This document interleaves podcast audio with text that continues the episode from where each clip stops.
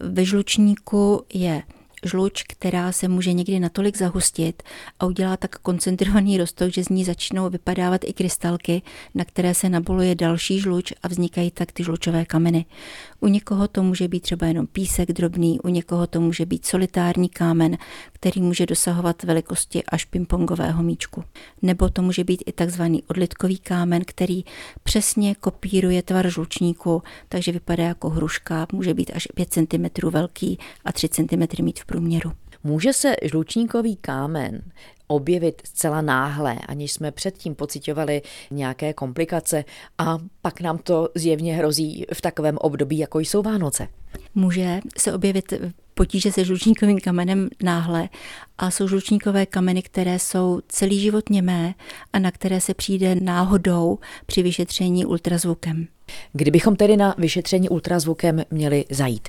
No, až když máte ty problémy, ale může se stát, že nejdříve potíže, které se objevují, je pocit nafukování, určitého diskomfortu v bříšku, že je vám špatně. Po kapustě, po zelí, po česneku, po cibuli. Prostě už pak každý vychytá, co mu nedělá dobře a po čem je nafouknutý.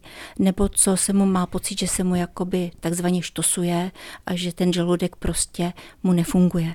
Takže tady by měl každý zbystřit a říkat si, že tady je asi něco špatně a měl by navštívit svého praktického lékaře, který ho pak pošle jak na laboratorní vyšetření, tak na ten ultrazvuk, který pak buď verifikuje nebo neverifikuje ty žlučové kameny. Asi bychom tady měli shrnout opravdu, jaká strava a co vede ke komplikacím žlučníku. To je bohužel individuální. Záleží skutečně na té stravě a hlavně na tom, spytujte svědomí a ptejte se svých předků, maminky, strejčka, babičky, jestli se v rodině nikdy neobjevily žlučníkové potíže, protože ta dispozice se dědí. A většinou se dědí i to, co vám dělá potíže, co to může vyvolat, co vás nafoukne, co vám nedělá dobře, po čem je vám zle. Co tedy žlučníku nejvíce škodí a z čeho nejčastěji ty žlučníkové kameny vznikají?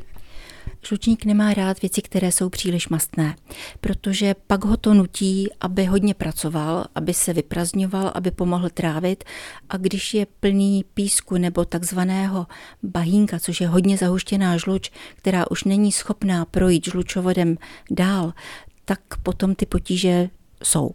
Takže dávat pozor na věci, které jsou příliš mastné, nebo ty, které by vás mohly nafukovat, jako už zmíněný česnek, cibule, zelí, kapusta, kedlubny, řektvičky. Je to u každého jiné, takže každý, ať sám si zjistí, co mu nedělá dobře. Může se stát, že třeba i ta potravina samotná mu dělá dobře, ale když je v kombinaci s jinou, tak se ty potíže objeví. Jak velkou roli tady může hrát i stres? To může hrát také velkou roli, protože u některých pacientů ten stres se zaměří na ten žlučník a u jiných se zase zaměří na žaludek. Takže to je zase jak kdo.